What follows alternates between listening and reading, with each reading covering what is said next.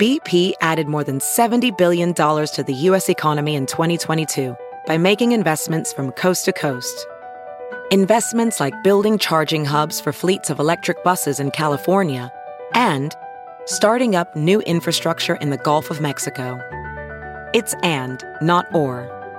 See what doing both means for energy nationwide at bp.com slash investing in America. Hey, friends, thanks so much for listening to the podcast. And we want to make sure that you know about all the other exciting ways to get more exclusive content from The Bill Press Show. We're on Patreon. Did you know that? On Patreon. So to go to Patreon, P-A-T-R-E-O-N dot com slash BP show to get videos that nobody else gets. All we ask is five bucks a month, and you get access to daily commentary. And every week, we put up a special interview just for our Patreon subscribers. Hey, it's a great way to support progressive media and get your hands on some fun, new, exclusive content. Thanks so much for supporting the show by going to patreon.com slash BP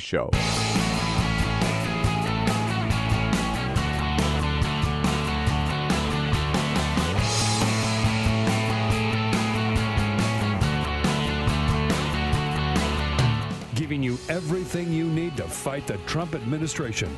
This is The Bill Press Show, live at youtube.com slash The Bill Press Show. If you're a woman and you live in Alabama and you care about reproductive rights, your body, get the hell out of Alabama. After that vote yesterday, hey, what do you say, everybody? Here we go. It's uh, Wednesday. Wednesday, May 15. It is the Bill Press Show. Hello, hello, hello. Great to see you today and good to have you with us. We got lots to talk about today, as always, here on the Bill Press Show, and we'll uh, run with you, skip and jump through the headlines of the day, all the big stories of the day here over the next two hours, with the help of a good lineup of guests and with your help as well as we join you online on the radio and on television. Uh, to take a look at the headlines of the day. Yes, indeed. Hey, Donald Trump Jr., we talked yesterday about the big uh, clash uh, among Senate Republicans over whether or not Donald Trump Jr. would have to come back for a second time before the Senate Intelligence Committee. He folded yesterday and agreed to come back. Meanwhile, Joe Biden on the 2020 front jumping to uh, a pretty impressive 20 point lead over Bernie Sanders uh, among Democratic voters, those who intend to vote in the primaries. Very early poll, but still uh, shows some uh, amazing strength there, early strength on the part of Joe Biden. But of course, that could change. We remember all the early polls showing Jeb Bush as the lockdown confirmed winner of the Republican primary four years ago. So can't go by these early polls as we know. Uh, that's just a little taste of the things we have to talk about and the things you will want to comment on, and you know how to do so. Send us your comments, as always, on Twitter at BP Show, at BP Show. But first. This is the Full Court Press. Yes, indeed. Just a couple of other stories making news. Well, last night was the NBA Draft Lottery. This was to figure out who gets the number one pick in the NBA draft coming up next month. So the top four the Memphis Grizzlies, the New York Knicks, the LA Lakers, and also the New Orleans Pelicans. Now, the Lakers and the Knicks were banking hard. They wanted the number one pick really badly. So, how did it turn out? The second pick will be made by the Memphis Grizzlies. And that means that the number one pick in the 2019 NBA draft goes to the New Orleans Pelicans. Yeah, so the Lakers and the Knicks were both shut out of the top Wow. two picks. They Uh-huh. got three and four, but Zion Williamson, the player from Duke, who is one of the most exciting college basketball players of the generation, is expected to go number one, and he will almost certainly end up in New Orleans. Pretty exciting stuff. Does he, does he have any choice? He has zero choice. Could no, he this is turn it down? No, no, he's entering the draft, and these teams get their the right to pick. Uh, that's how it works. And usually, Didn't we end slavery? Uh, oh, come on, Bill. Jesus Christ. um, uh, the way it works is the team who does the worst the season Yeah, before they right, have a get- better they get chance of bet- getting better picks. Right. Uh, so th- worked out pretty I well. I just think they should be. Ah, I don't want to go to New Orleans Pelicans. Well, all right. Uh, okay. Okay. Uh, have you heard about Getaway, a very stylish new club in Brooklyn? It's all the rage, Bill. I'm I haven't been there. Sorry. Well, Yeah. here's the thing. It's a very uh, Probably hip, couldn't get in. hip new bar in Brooklyn, but here's the thing. They serve no alcohol in this bar. I'm definitely not going. yeah, exactly. So here's the thing. They have cocktails on the menu that range as high as like thirteen dollars. But there's no alcohol in it. It's things like they have lingonberry and jalapeno puree. There's a something made with a tobacco syrup. They allow no electronics in there as well, but it's for health nuts, people who want Yeah. to sort of get out and socialize, but not do it with alcohol. I think that's a no for me, dog. Boy, that's a big no for me too. Right. I, I, I'd love to go by there just to see if there are lines in front of it. Yeah. I doubt it, like you see in front of clubs here.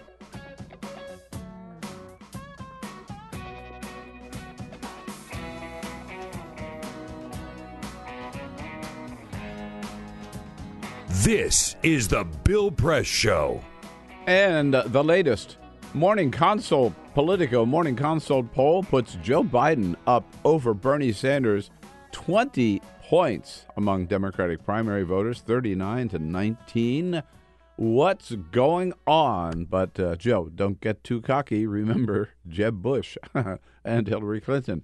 Hey, hello, everybody. Here we go on a Wednesday, Wednesday, May 15. Uh, uh, it is the Bill Press Show, and you are welcome to join us. We love the fact that you're with us all across this great land of ours on the radio, on television, and online. Thanks so much for being part of the program. So we join you, yes, on the radio, WCPT out in Chicago. Hello, hello, Chicago. Statewide in Indiana on Indiana Talks. Online on YouTube, youtube.com slash The Bill Press Show, which is also where you sign up for our podcast. If you haven't done so, please, please, please do so. And follow us on Twitter at BP Show, at BP Show. Lots of good comments uh, on Twitter every day. Uh, and uh, we want to have you trailing along there and joining all of our Twitter followers across the country. And also, of course, we're looking at you on Free Speech TV. Jennifer Haberkorn is going to join us a little bit later from the uh, LA Times. Uh, Ed Chung from uh, the Center for American Progress, their criminal justice reporter, and our good friend Graham Vyse from Governing Magazine uh, with a lot of interesting comments. And we got his take on uh, one of the nation's governors, Steve Bullock from Montana, who jumped into the race for the Democratic primary contest yesterday, making him, uh, according to um, uh, the latest spreadsheet, uh, number 23. Uh, if um, Bill de Blasio or Stacey Abrams jumped in, they would be a 24 or maybe even 25. Uh, again, always look forward to hearing from you and your comments on the news of the day on Twitter uh, at BP Show at BP Show. Yesterday, uh, Donald Trump off on it. This is another one of these. Um, you know, they, if you if you check the president's schedule, uh, it's pretty clear. You know, he has all of his executive time in the morning. A typical day is uh, he'll come over to the White House around noontime. Uh, they'll line up a lunch with the vice president or one of the cabinet members just to fill his time. He might have one event in the afternoon, and then he's done. You know, hardly, hardly working up a sweat uh, there. And of course, both Saturdays and Sundays he's playing golf. Uh, but the other thing they do is once a week, usually now, they'll take him out of Washington uh, off to some photo op at some plant somewhere where he supposedly is going as president of the United States on a business trip to uh, talk about either the economy or jobs or something business related. Uh, you know, every time they turn out to be pure campaign rallies. You might as well have a great big, have everybody wear MAGA hats. And that's the way it was yesterday uh, when he went down to uh, Louisiana, uh, appearing at a natural gas plant. Uh, and among other things, of course, he uh, has to go after, uh, the, uh, these uh, workers there. He's got to go after the Green New Deal, which, we remind you, is a great, bold new set of ideas about how we should be moving away from fossil fuels into a totally renewable energy and econ. It's it's it's it's got everything in it: environmental quality, climate change, social equality, income inequality. Addresses all of those things. For Donald Trump, it's just a great big. Again, this is the a presidential speech supposedly. For him, it's just a big hoax. The Green New Deal. Everybody go home. You just lost your jobs. The Green New Deal is that's a hoax like the hoax I just went through. yeah. All this comes back to me. Me, me, me, me, me, me, me. Right. In fact, he says the Green New Deal is anti natural gas. Because under the Green New Deal, they don't like clean, beautiful natural gas. They don't like anything. They don't know what they like. Uh, yeah, obviously he doesn't know anything about the Green New Deal because uh, uh, clean, clean natural gas is one thing the Green New Deal is all about. Um, at the poll report yesterday, uh, Sharice Date uh, from HuffPost uh, put out just little uh, excerpts of what uh, Donald Trump talked about. Okay, again, I keep coming back to this. I want you to understand. This is a presidential address, meaning it's not a campaign trip, not a campaign rally, meaning you and I pay for it. Okay, we're paying for him to go all the way to Louisiana to give this speech. Where and and again, Sharice, so Sharice Date uh, just noted the things that the president talked about. Uh, he said, among other things, he's done more than any, accomplished more than any previous president in history. Uh, not true. Uh, he took credit for building this plant in Louisiana, even though even Steve Scalise, the majority, I mean the minority whip in the U.S. House of Representatives from Louisiana, Steve Scalise said actually the plant's been uh, in um, around for eight years, long before Donald Trump. Uh, he attacked the news media. He also said that wind turbines kill birds. This is a, this is a favorite thing of his. You can't have wind farms because, well, first of all, the wind doesn't always blow. yeah, he always says that. And then he says wind turbines kill birds. In fact, Donald Trump said yesterday that in California, you can go to jail for five years for killing a bald eagle, but many bald eagles can be found at the base of windmills. It, this is just cock out. This is just crazy stuff. Donald Trump called it yesterday. Every windmill is a bird cemetery. You want to see a bird cemetery? Go under a windmill sometime. You'll see the saddest. He's got this stuck in he his does. head. He totally does. Two things: the wind doesn't always blow. Nobody, by the way, nobody told him yet that the sun doesn't always shine. Right? What? The sun does set. In fact, it sets every day. But that, that's why solar panels are just a total waste. And of course, wind doesn't always blow. That's why windmills are always a total waste. But the big thing for Donald Trump is let's hear it again, Peter bird cemetery. You want to see a bird cemetery? Go under a windmill sometime. You'll see the saddest.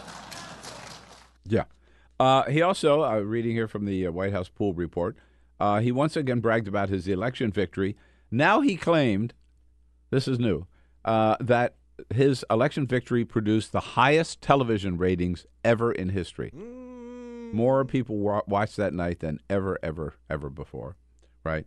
Uh, and he went after um, the 2020 Democratic presidential candidate. I keep coming back to this. This is a presidential address that you and I paid for for him to go down there and give, where he talks about um, Beto O'Rourke and Pete Buttigieg. Looking at the competition, you sort of dream about competition like that, but who knows? Who knows? I got boot edge edge. I got them all. I got Beto. Beto. Beto's falling fast. What the hell happened? Remember about four four weeks ago, he said, I was made for this. He was made for it. He was made to fall like a rock. He, what happened to him? He can't resist poking at the Democratic candidates long before we know who his opponent is going to be. Uh, there's story after another story this morning where his White House advisors and campaign team keep saying, "Stop talking about the Democrats. You're just helping them out. Every time you talk about them, people get more interested in them." And the one he really can't talk about, and the one the White House is most afraid of, reportedly, is Joe Biden. I don't know what the hell happened to Biden. What happened to him? I'm looking, I said, that doesn't look like the guy I knew. What happened to him? And Bernie, you know, Bernie's crazy. Bernie's crazy. But Bernie's got a lot more energy than Biden, so you never know. No, no, Bernie's got a lot of energy. But it's energy to get rid of your jobs. He's got the opposite energy that you produce. We were talking last week about President of the United States. We were talking last week about some of the nicknames that he's given. Uh, yeah, right. Uh, so it's Crazy Bernie, uh, Boot Edge Edge. Uh, we talked as the Alfred E. Neuman. Uh, and Sleepy Joe. I Sleepy he's- Creepy. It was Sleepy, Sleepy Joe, Creepy. and then he turned it into Sleepy Creepy. Yeah. Sleepy Creepy. Uh, he uh, also yesterday attacked Elizabeth Warren, calling her Pocahontas again. Of course. Uh, he claimed falsely that the Veterans' Choice legislation passed during his presidency. It actually passed under Barack Obama's presidency. Um, and he promised, he built up to this, he promised that if he won re election, he would build a new bridge for Interstate 80 down in that part of uh, Louisiana. So uh, there you go. That's, uh, that's what we get. Uh, that's what we got for our uh, tax dollars yesterday uh, out of Donald Trump. On the Trump front, a couple of other things, by the way. Donald Trump Jr. did cave yesterday and agreed that he would testify, come back and testify in front of the Senate Intelligence Committee, answering a subpoena that was issued by the Republican chairman of the committee, uh, Richard Burr. It was interesting that uh, several Republican Republican senators, including Lindsey Graham and John Cor- Cornyn, um, basically told Donald Trump Jr. to thumb his nose at Richard Burr and refuse to appear or appear and take the fifth. Uh, but Donald Trump Jr. did make a deal that he would appear uh, in a limited for limited questioning behind closed doors, uh, and that was resolved. Um, also in Trump world, big article yesterday. Uh, I think it was in the New York Times. The um, kind of one of the worst places to live in Manhattan today, or one of the worst places to try to do business, turns out to be Trump Tower. Uh, Trump Tower, uh, the most of the condos there, condo owners have found out that they are selling their condos in Trump Tower. Uh, those people want to get out at a loss, which is not true for, of course, for the rest of Manhattan. And the building has a higher vacancy rate than any other major building uh, in Midtown Manhattan, with businesses just moving out because uh, they don't want anything to do anymore with the Trump name. It just follows the pattern, as we saw when those tax returns were released last week, of Donald Trump um, not being worth as much as he says, uh, not being as successful a business person as he says, and this is just the latest of the Trump properties that's gotten in trouble with people moving out. On the Iran front, we told you yesterday that, uh, again, the New York Times reported John Bolton, National Security Advisor, has uh, come up with a plan at the White House that if Iran uh, gets up to, uh, you know, they, they feel misbehaves in any such way, uh, that they've got a plan to send 120,000 American troops to the Middle East, not necessarily invading Iran, but just to be nearby in case we have to send some troops into Iran. The president was asked about this yesterday as he's walking out to Marine One on his way to Andrews Air Force Base. Uh, he calls it fake news, but also says, if I have to, I'll send hell, even more. Uh, I think it's fake news, okay? Now, would I do that? Absolutely. Hopefully, we're not going to have to plan for that. And if we did that, we'd send a hell of a lot more troops than that. But I think it's just, where was that story? In the New York Times? Well, the New York Times is fake news. That's pretty comforting. No, if we if, if, if we're not going to send 120, but if I have to, I'll send a hell of a lot more. By the way, we we asked yesterday. We were saying about 120,000. Uh, how did that compare to Iraq? I, ch- I checked it out. It was 100 for the invasion of Iraq was 149,000. So this is invasion size force Well, at that least the White House is planning on sending to the Middle East. at least the war in Iraq turned out so well. Yes, right. So why not have a war in Iran, which is something that uh, John Bolton has been pushing uh, on Fox News and pushing in editorial comments and in op-eds and everything long before he became uh, the national security You know, advisor. this whole thing with Iran is, I- mean, eerily similar to what's going on or what happened with Iraq. Yeah, because Oh, you have all these talking. They heads. won it Yep. so badly. You had these talking heads begging for another war with Iraq for a decade before we actually went in. yeah, And Yeah. how Uh, I, I, look, think about back to the uh, uh, campaign in 2008. John McCain was talking about bomb, bomb, bomb Iran. Right. You had a lot of Republicans saying, "This is where we got to go. This is what we got to do." The Republican Party wants a war with Iran, and it's just like what happened with Iraq. Right. And by the way, uh, I just want to point out if you're a little confused over the fact that North Korea refuses to give up its nuclear weapons, but we're best buds with Kim Jong un, and Iran agreed to give up its nuclear weapons, but we want to go to war against them. Yeah, you're right. You're right. It's totally contradictory. It's totally crazy, but that's exactly where Donald Trump is today. That's exactly where American foreign policy is today. We are best buds with a company that with country that is continuing to make nuclear weapons and test them and try them out and defying the United States and we are preparing for war against a country that agreed to and did in fact shut down its nuclear weapons production program. Go figure. I can't figure it out. It is totally wrong. It's totally contradictory. It doesn't make any sense at all. That's where it is. Uh, interesting. I saw yesterday that uh, U.S. News and World Report, Peter, you'd be interested in this, came out with a um, a survey of the best and the worst states to live in. Oh wow, okay.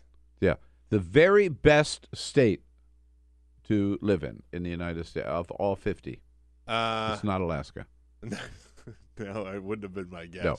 Uh, what do you think? I'm gonna. I mean, overall, right? This is the economy, Yeah. schools, quality of life. quality of life, uh, parks and open space, and um, opportunities across the board. I'm gonna guess. I'm gonna guess. California. That would be great. I think it is. Yeah. Anyhow, but no, it's not. But close. Washington State. I almost said Washington State. Yeah, Washington State. Yeah, yeah, I can yeah. see that. Seattle, that whole area. Yeah, I no, totally. Yeah, totally. Great, great state. Beautiful, beautiful state. Anyhow, Washington number one, and the other two runner-ups were New Hampshire and Minnesota. Congratulations, Man- right. New Hampshire and Minnesota. Uh, the worst states, the very worst, number one worst state. I'm gonna say because it's my go-to for the worst state in America, Mississippi. Uh, again, close. Louisiana. According to them, really? Yeah, Louisiana. And then I thought, no, there are parts of Louisiana I really like. I mean, Absolutely. Yeah. but the there runner, are parts of Louisiana that I really don't like too. That's true. but the runner-ups were Mississippi, Mississippi. and Alabama. Alabama. Yeah. Yeah. Uh, which is a little way to segue into this disastrous vote yesterday in Alabama. Uh, here we go again. The dumb nuts in Alabama who think that they're going to be the ones who are going to force the Supreme Court to overturn Roe v. Wade, and they passed yesterday uh, the strictest anti-abortion, uh, anti-choice measure of any state ever. Um, basically, a total ban. They would allow one exception, that is to save the life of the mother. Uh, no exception um, for incest. No exception for rape. Uh, and this would say that anybody, any abortion performed eh, from the moment a woman or girl knows she is pregnant, which could be as early as six days or seven days, uh, reportedly. I mean, I'm not a medical expert, but that's what doctors say. Uh, from that point on, any abortion is um, a f- murder, a, a crime, and any doctor who performed one could go to prison for 99 years. It's insane. Totally insane, totally unconstitutional, totally contradictory to what the Supreme Court has ruled over and over again.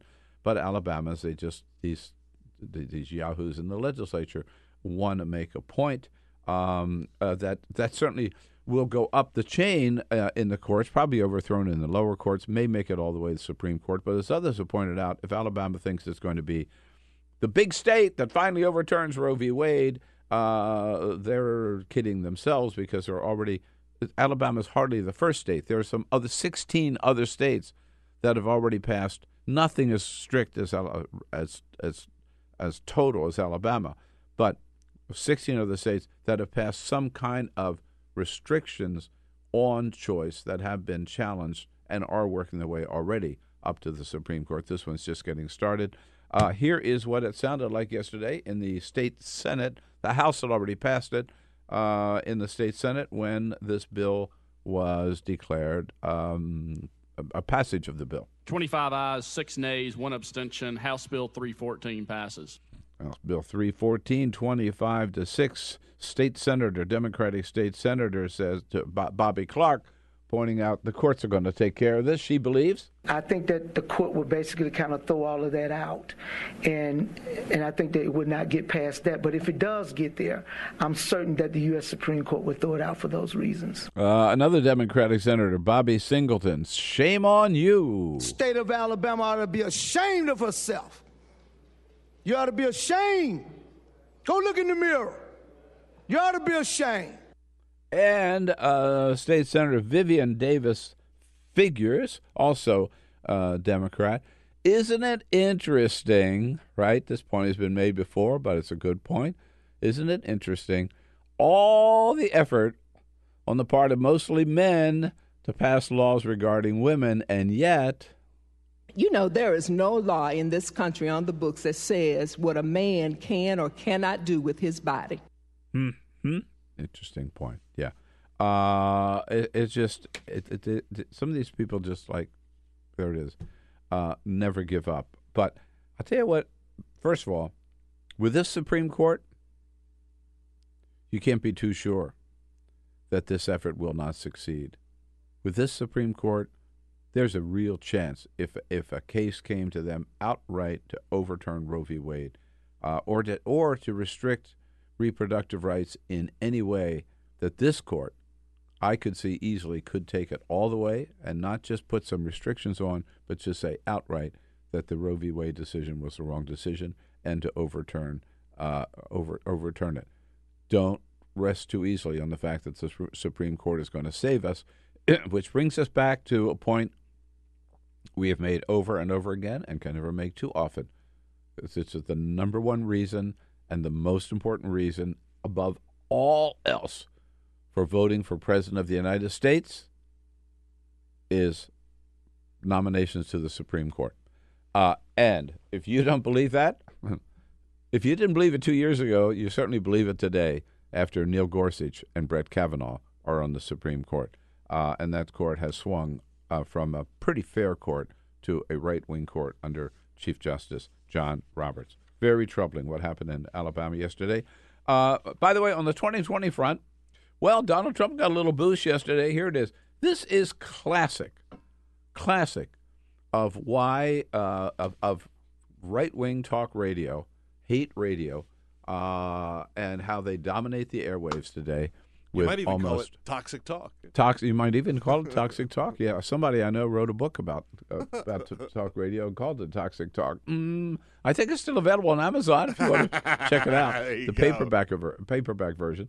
Uh, at any rate, there's a Florida radio station, uh, Florida net- network yesterday called Gulf Coast Media, Okay. or they call it Guff. The guff, yeah, the guff. Guff. Down, down Guff. the guff. Down the Guff. Gulf Coast Media. They announced yesterday that from now on, for the next 18 months, and they own a whole mess of stations in Florida. Uh, for the next 18 months, every hour, they're going to play a two-minute excerpt from Donald, some Donald Trump speech. Every hour, every day for the next 18 months, you're going to hear Donald Trump, a little part of a speech of Donald Trump on all the radio stations owned by Gulf Coast. Now, again, is there any equivalency? Is there anything like in progressive radio that comes close to that? Hell no. They own all the stations, they dominate the airwaves with very few exceptions. Like one of the big ones, WCPT, God bless you in Chicago. Um, but but here it is, conservative network. They own the network, and so what are they're going to say? No, we don't care about fairness doctrine. We don't care about fairness at all. We don't care about balance at all. No, every hour of every day, we're going to put Donald Trump, uh, part of a speech of Donald Trump. You know, uh, It's just unbelievable. maybe we should do the same thing. Like, here's a little excerpt. You want to see a bird cemetery? Go under a windmill sometime. You'll see the saddest. I mean, I could I could see that backfiring on them because there's a lot of bad clips from speeches too. I don't think that's what they're planning on doing. Well, uh, okay. we can have fun with that. Sure. Okay, okay, I'll go along with that. I'll I'll agree to this plan if they let us, Yeah. if they let, uh, I'll just say if they let Peter Ogburn choose Yeah. which excerpts we use. Yeah. Right. There's a lot of good stuff out there. We could, we could probably fill um, two or three days with just uh, talk about bird cemeteries exactly. or windmills. Exactly. Right. Before anybody freaks out, because every time that we start talking about playing more Trump audio, Yeah. people get mad. Because Yeah. I know we. Right. That it, No, we're, but we're talking about Trump audio for them, exactly not for us. Exactly. exactly. Right. Yeah. Because we care. We're givers. But can you imagine that? I mean, That's crazy. Yeah, they ought to lose their license. They totally ought to lose their license for that, uh, but they won't. And um, and there you go. This gets back to the question of whether or not Florida is Trump country. And the argument could be made that, yeah. Yeah. Also, the argument could be made is uh, it may be barely now, but um, it's trending the other way. God help, though we didn't see that in the governor's race. Yeah, I, I don't know if I agree with that. We'll Yeah, have we to gotta- see. Let's wait we- for another election. No, we got a Trumper as governor in Florida for sure. All right, and lots and lots to talk about. So we're going to take a quick break and invite in Jennifer Haberkorn from the Los Angeles Times. Uh, take a look at some of the other stuff going on in 2020. Very interesting decision by uh, Elizabeth Warren. We'll talk about, uh, among other things. She has rejected an invitation to uh, do a town hall on Fox News. Did she make the right decision? Quick break. We'll be right back. This is the Bill Press Show. On a Wednesday, Wednesday, May 15, it is the Bill Press Show, and you're very much a part of it. Thanks for being there. As we join you wherever you are in this great land of ours on the radio, on television, and online, coast to coast, and brought to you today by the International Association of Firefighters.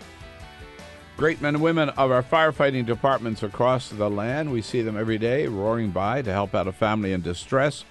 Uh, they do that on the front lines protecting American families every day under the leadership of President Harold Schaitberger. Uh, and you can find out more about their great work at IAFF.org. The firefighters, um, first union to make an endorsement, I think, in the 2020 primary, uh, endorsing Joe Biden on day one. And here in studio with us uh, to help us through the rest of the news of the day, Jennifer Haberkorn from the L. Well, not the uh, not the fake news, the L.A. Times, Los Angeles Times. Jennifer, it's good to see you. Good to see you, Bill. Thanks for coming in. Uh, lots of comments coming in so far, Peter. Uh, yes, indeed. Uh, lots of comments on Twitter at BP Show. Jerry weighing in on this whole idea of going to war with Iran. Uh, this is John Bolton and Trump's plan for reelection. This is nothing more than a reelection war. Scary to think about, but I don't disagree with that. Uh, no, it's all everything is focused toward the base and reelection. I saw that Donald Trump yesterday told somebody at the White House on the tariffs.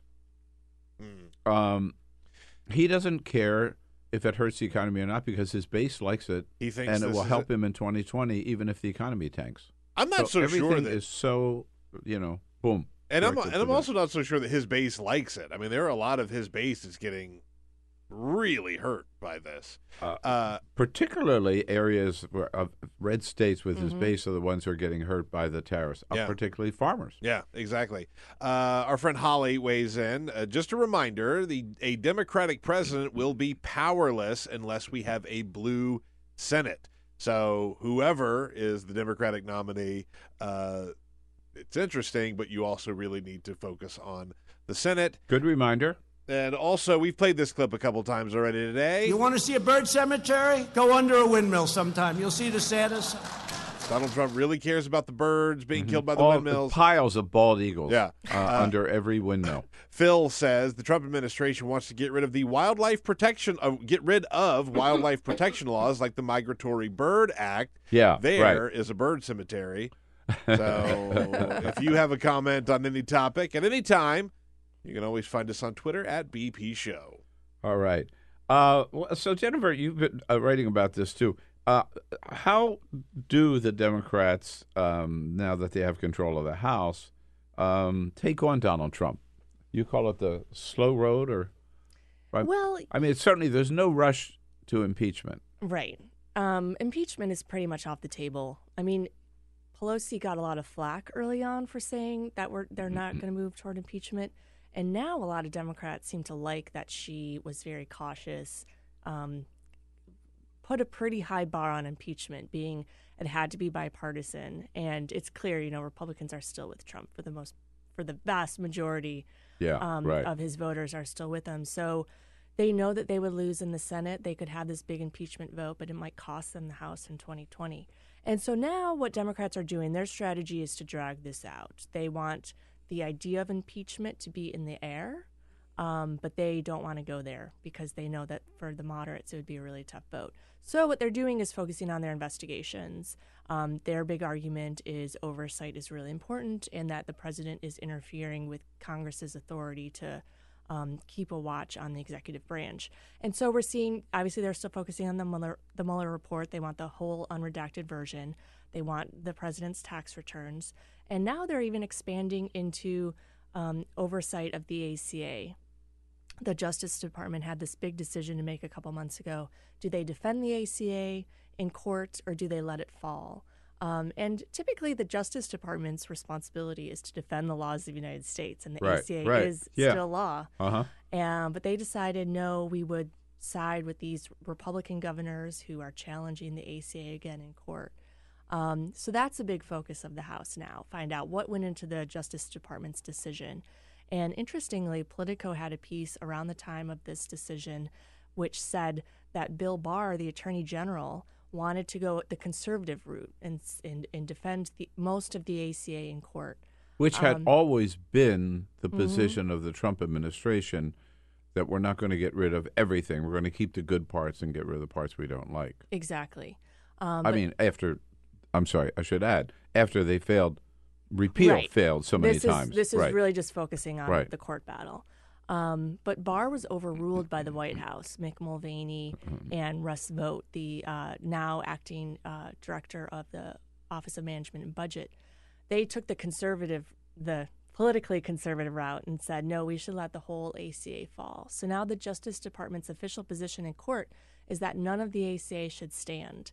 Um, and as you know, you know these lawsuits about the ACA have a tendency to go straight to the Supreme Court.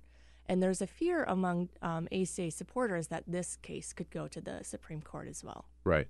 So, but for the Democrat, now the problem with the Democratic strategy, of course, is that as they pursue these investigative hearings or oversight hearings, the Trump administration has just said, "Fine, you can try, but we're gonna we're not going to cooperate in any way whatsoever." And basically, the White House has given the word out to the departments and agencies: uh, don't reply, don't comply, no Mhm. reports, no documents, no witnesses, no nothing. And House Democrats see that. And so what they're doing is putting up all these requests only to have the White House reject them. So what I think is going to happen is that we're going to see more of these requests. We're going to see the White House say no. Um, and the House is going to say, look, you guys have a responsibility to participate in reasonable oversight. So we're going to hold you in contempt.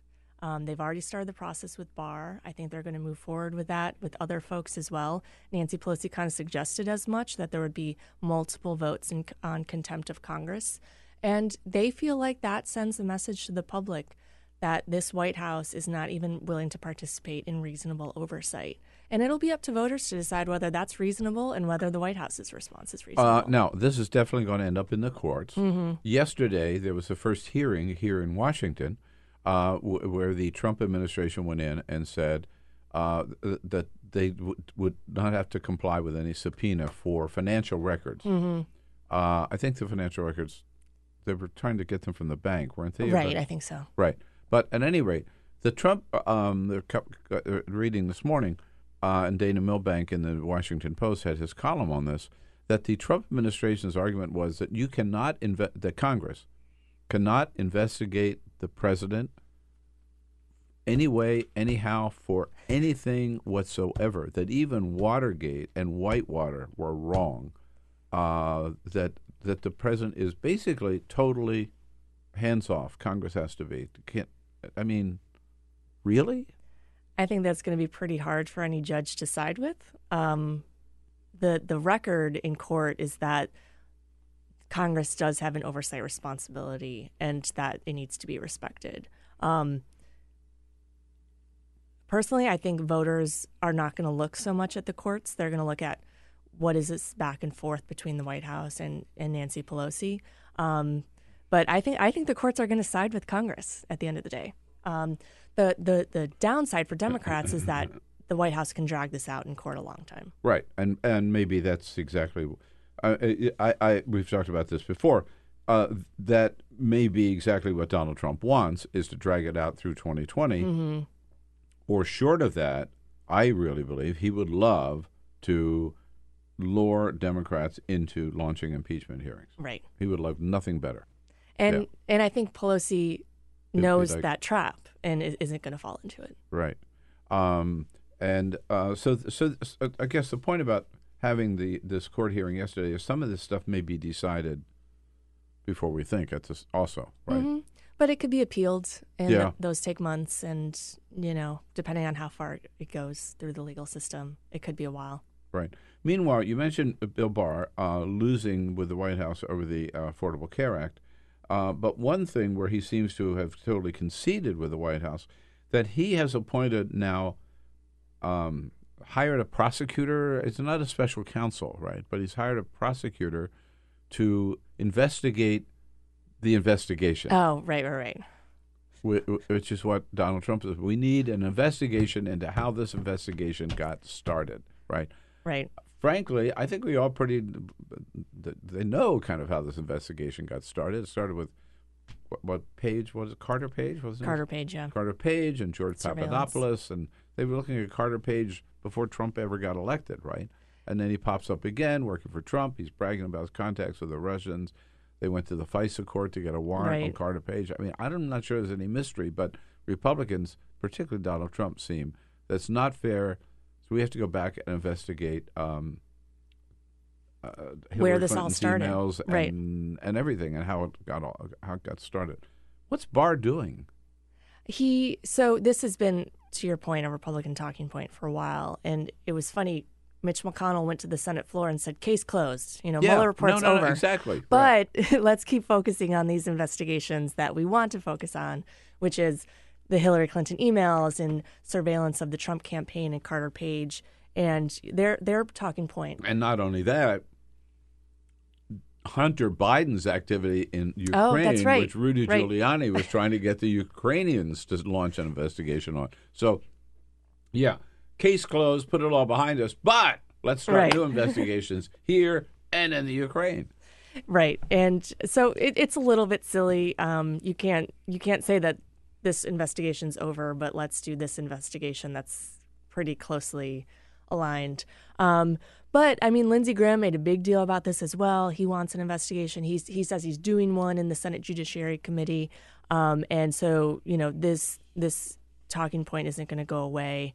Um, their main argument is that Americans were surveilled, and there needs to be an investigation into how that started. Right. Uh, it's also interesting on this point that Christopher Wray, who uh, is the new director of the FBI, appointed by Donald Trump, has now out of favor with Donald Trump because he has refused to say that the FBI spied on the Trump campaign. Right. Yeah, he wouldn't use the term. I forget the term right now that he used instead. Well, Bill but- Barr said spying. Right, but Wray wouldn't go there. Right. Yeah. Uh, so is Wray is Wray the next FBI director to get fired?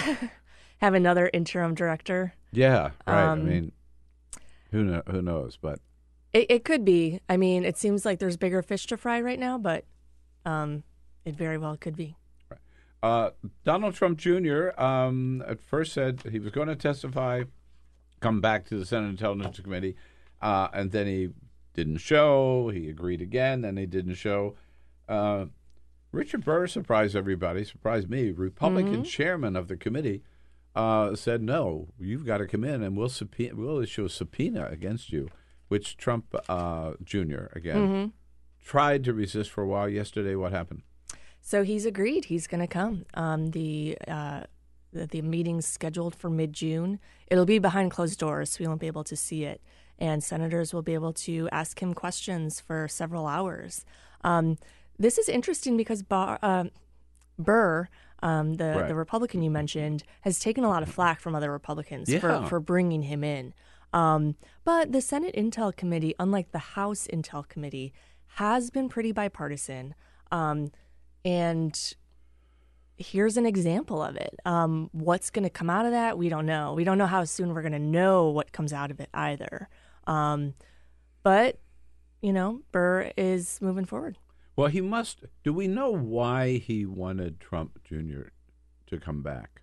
I mean, were there questions about his original testimony? Do they believe he might have perjured himself or not told the whole truth? Or I think they have more. what do we know the issues that that hinges on? I don't think we do. Um, and I think there's you know several hours worth of questions for Donald Trump Jr. But I'm not. I'm not sure what they're trying to get at. Right, and they've been pretty tight-lipped. That Yeah. that that Senate committee. And you're right. Burr and Mark Warner have worked pretty side by side on this investigation. And there haven't been a lot of leaks, which is another indicator that they're working together and they actually want to try to get to something that's not partisan. Uh, and I guess significant on the face of it that the fact that he's coming in means that the Senate Intelligence Committee is still at work on on, on the even though Mueller's issued his report, Mhm. Senate Intelligence Committee has not wrapped up. Right. They're still continuing their investigation, and at some point they will have their report Mhm. uh, about what they found. Right. Yeah, and we don't know when that's going to drop. Um, I mean, if they're just getting to interviews with Don Jr. now, it indicates that you know they're. I mean, presumably Don Jr. is a big is a big fish in their investigation, so they must be getting close to something. But we have no idea timeline um, and how that could impact 2020. From the Los Angeles Times, Jennifer Haberkorn here with us uh, today. Uh, you can follow at latimes.com, right? That's right. latimes.com. Uh, let's take a look at the 2020 front, which you do in your spare time, uh, I know. Uh, I saw this morning that Morning Consult is out with a new poll. Um, actually two, one yesterday, one today. The yesterday poll uh, among Democratic primary voters. Joe Biden, 39. Bernie, 19. Elizabeth Warren and Kamala Harris are tied at 8. Pete Buttigieg at 6. And Beto O'Rourke at 5. Uh, does it surprise you that Joe Biden would be riding so high so early? You know, I Everybody thought that when he came in, it was that was the peak, even before he announced, and once he got in, it would just go Mhm. crash. Right? Hasn't happened that way. Is it name recognition? Is it ties to Obama's presidency? Also, all these folks have gotten a spike when they first get in. Yeah, Um, I right. mean, look at Beto now. You said he was what at five? Five, right? And Yeah. for a couple days there, he was the he was going to be the likely nominee. Um, you know, what's interesting to me about Biden is that his his voting record is so old at this point that it does not match the Democratic base. I mean, he has the Iraq War vote, um, abortion issues. He's very moderate compared to where the base is right now. Um, in fact, he'd probably be considered a little conservative on that issue. And so, does he Uh, he also was asked the other day about environmental issues, and he was like, "I've I've never been in the middle." You know, he wants to be on the Green New Deal now, um, and I, I think that's going to be tough. He's getting criticized uh, for his stand on climate change and the Green Mm-hmm. New Deal, he, he, because he indicated he's not going to be all the way where AOC is, if you Right. will. Uh, But at the same time, he hasn't released his plan, so we don't really know. But Mm-hmm. it's interesting. I mean, that, that the uh, she the people, no, not she the people. There's a where Bernie Sanders and uh, AOC appeared the other night here Oh, in right. Washington, where the, he got a lot of criticism then that he's he's not 100 percent, if you will, Mm-hmm. uh, uh, with the with the Green New Deal. But and he's probably not, but we don't really know Yeah. yet. We haven't seen that yet. But on, on that point, the Morning Consult poll today uh, kind of affirms what you're saying that among prim- Democratic primary voters, again, they just looked at Biden, uh, noted it down here. Let me see if I can find it. Um, 73% said, it's huge, that based on his service in the White House and in the Senate, they're more likely to vote for him because he's got that experience. But three out of 10 of primary voters said they don't like his vote on the Iraq War. And 40% of voters 18 to 29 said they're less likely to vote for him because he voted for the Iraq War. Wow. Which, of course, is a big difference between Bernie and, Mm-hmm. and, and Joe Biden. Right. So that is one vote that, as long ago as it was, still come back to haunt him. Definitely. I'm curious too where the the far left is going to shake out. Um, you know, an AOC endorsement between Bernie Sanders and Elizabeth Warren. Um, that's going to solidify. I, I I assume it's going to solidify some support behind one of them. And is this going to turn into a standoff between the far liberal base and the more moderate Democratic base? It, she may be the most important endorsement of the 20, 2020 primary. hmm I think so. you know um and uh, and i think it's going to it seems one would think it would have to be either bernie or elizabeth warren Mm-hmm. and she once volunteered for bernie but the the person who is the expert actually on the democratic primary we know is none other than uh, donald trump himself who yesterday yesterday down in louisiana he had his comments uh, peter about uh, first of all the two of the candidates pete buttigieg and beto o'rourke I'm looking at the competition. You sort of dream about competition like that, but who knows? Who knows? I got boot edge edge. I got them all. I got Beto. Beto. Beto's falling fast. What the hell happened? Remember about four four weeks ago, he said, I was made for this. He was made for it. He was made to fall like a rock. He, what happened to him? He's obsessed with this primary. right? Oh, yeah. Is it- yeah. But I mean, we all are too, so I can't blame him too much for But that. but typically the incumbent president of the United States, right, would not be daily commenting on. yeah, on- he's uh, supposed he, to rise above it all. He went after Elizabeth Warren yesterday too, and of course he went after Joe Biden. He, most of his comments about the primary are about Joe Biden, Mm-hmm. right? I don't know what the hell happened to Biden. What happened to him? I'm looking, I said, that doesn't look like the guy I knew. What happened to him? And Bernie, you know, Bernie's crazy. Bernie's crazy. But Bernie's got a lot more energy than Biden, so you never know. No, no, Bernie's got a lot of energy. But it's energy to get rid of your jobs. He's got the opposite energy that you Ber- produce. Bernie does have a lot of energy, but but so does Joe. So does uh, Joe Biden. And of course, for Biden, the more Trump talks about him, the more it appears to be already a Mm-hmm. Trump Biden contest. So this is he's not doing not, my ju- he's doing nothing but helping Joe Biden. Yeah, I would agree. Um, and if Biden's numbers continue to stay as high as they were in the poll you just cited, it's going to be hard to argue anything else. hmm Right. Um, again, I mentioned he called Elizabeth Warren again Pocahontas, but the thing that got Elizabeth Warren a little attention yesterday was that um, she, like uh, Bernie Sanders and Amy Klobuchar, who've already done so, Pete Buttigieg and Julian Castro, who are planning to do so, she was offered the opportunity to do a town hall on Fox News, and her word was, "Thanks, but no thanks." Make the right decision. I don't know. I think that's going to be tough. Um, you know, it, frustrated Republicans who said, look, if you become president, you're going to need Republicans. And you just said that anyone who watches Fox News is, is you know, part of the conspiracy.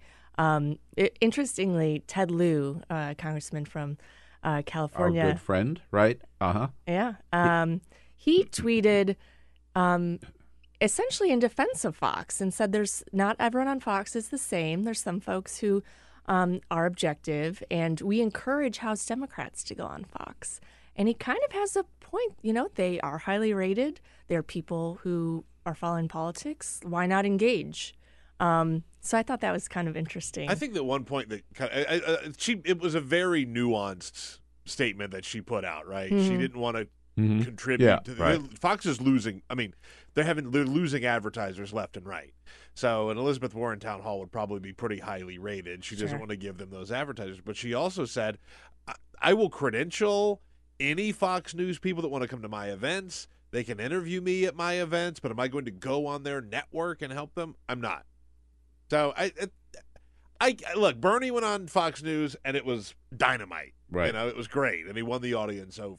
Right. So I, I see both sides on it. You know, for me, uh, I think the mistake for her not to not a fatal mistake, but my argument. but I I used to go on Fox News when they invited me on. Mhm. Uh, I never changed my position at all when I went on Fox News. I went there for the first same reason that uh, Willie Sutton said, "Why do you rob banks?" Right? Because that's where the money is. So go on Fox News. That's where a lot of eyeballs are. right? Yeah. You want to reach out. So um, we'll see. We'll see how that plays out. And we are just getting started. Hey, Jennifer, it's so good to see you. Thanks Good so to see much you, Bill. for coming in again this morning. Uh, and you can follow Jennifer again at LA Times, latimes.com. Graham Vyse from Governing Magazine steps up next at the top of the hour. We'll be right back. Show. Hey, friends, don't be a stranger. Keep up to date with all of the Bill Press Show happenings around the clock on social media. Here's how you can follow us on Twitter at BP Show or on Facebook at www.facebook.com slash Bill Press Show and on YouTube, youtube.com slash The Bill Press Show. And remember, if you haven't already done so, make sure to subscribe to this podcast on iTunes. And while you're there, please rate and review the show. That means a lot to us. And thanks so much for your support.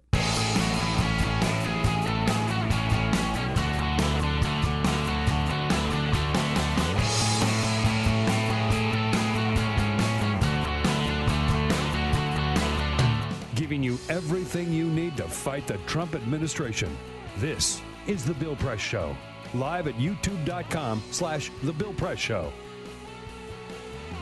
Yes, indeed. Uh, the latest morning consult poll shows uh, Joe Biden with a 20 point lead over Bernie Sanders among Democratic primary voters. Uh, but, Joe, don't get too comfortable. Remember Jeb Bush four years ago.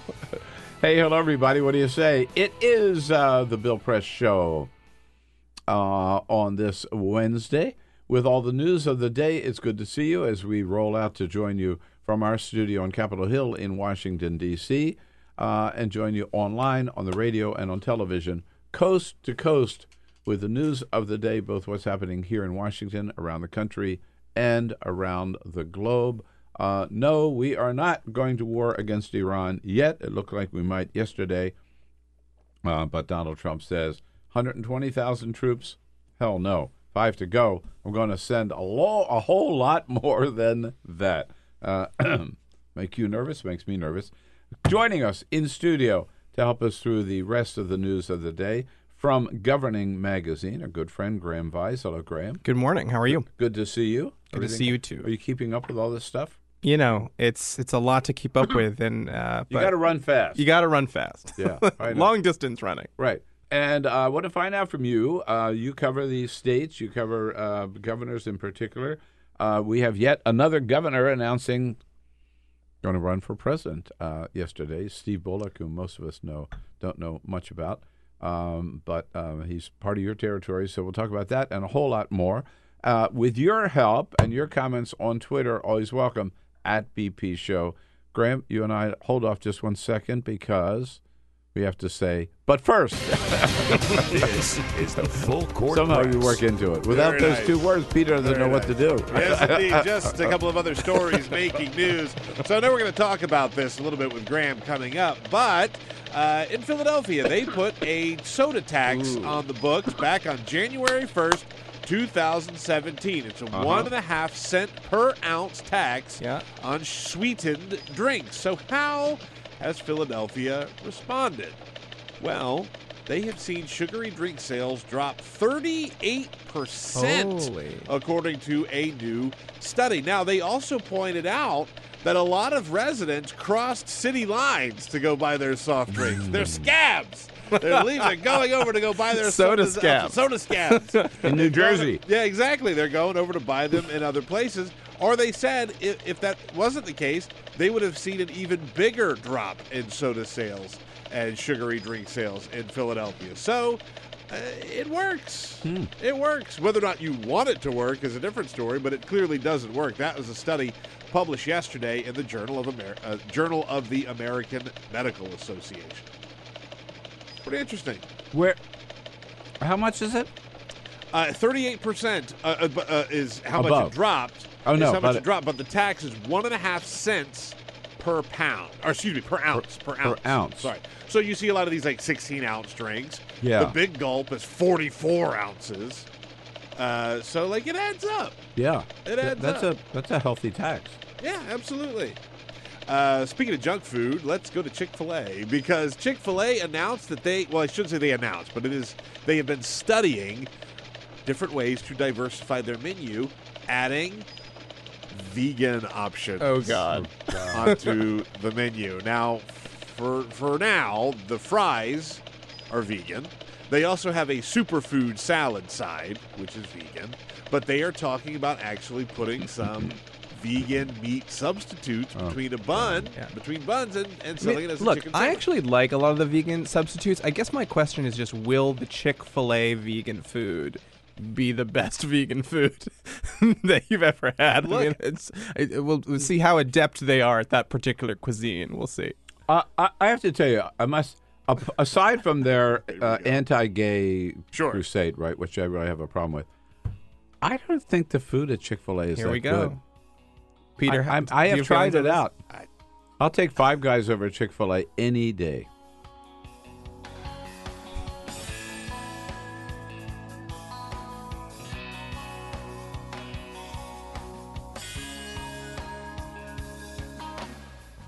This is the Bill Press Oh, Show. no. Five Guys.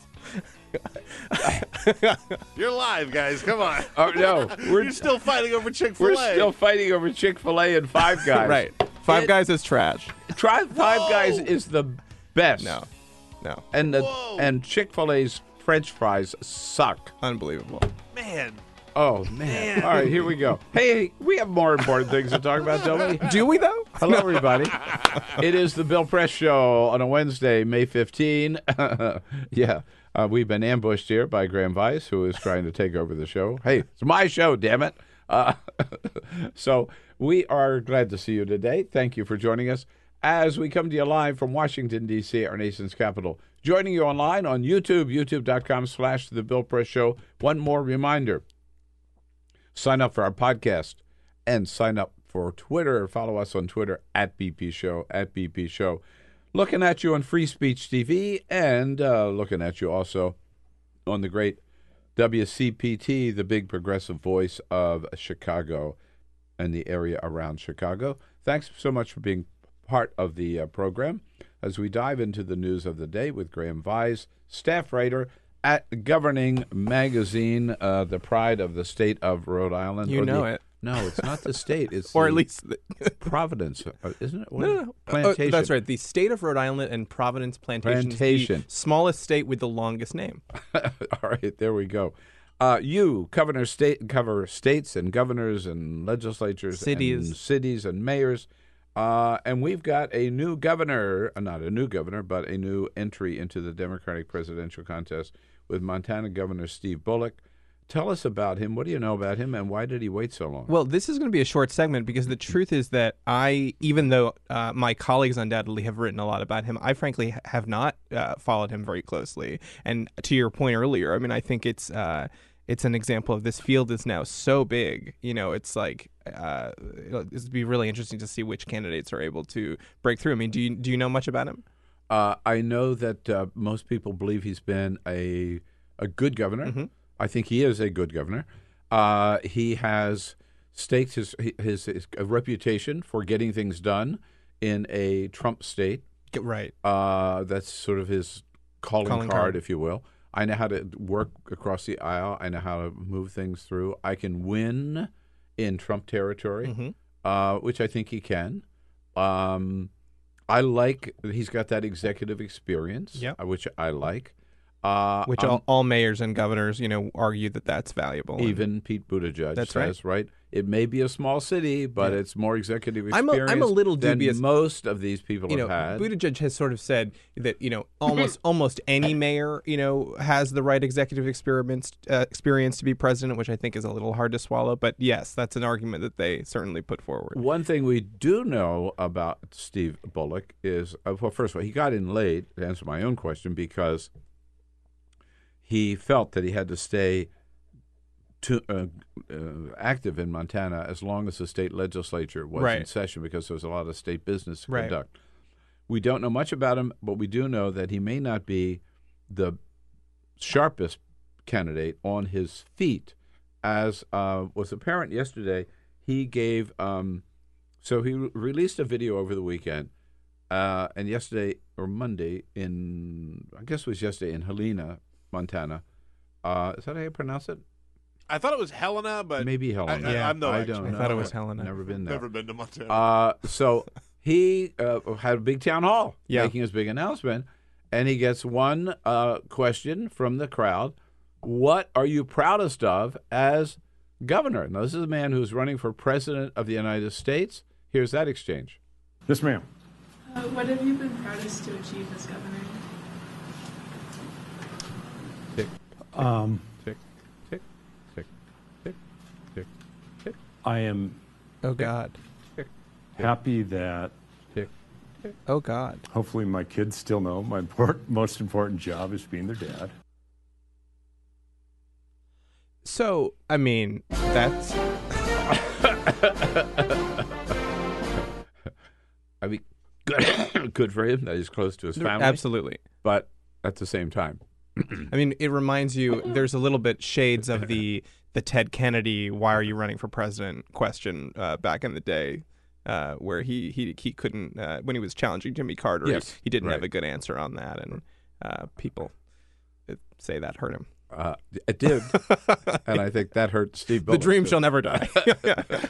uh, but uh, Yeah, yeah. okay. Let me look. I'll- upset about Steve Bullock. right. Well, maybe you don't have to wait. It's early. It's we'll see. You know, we we, we I, my, I'm actually.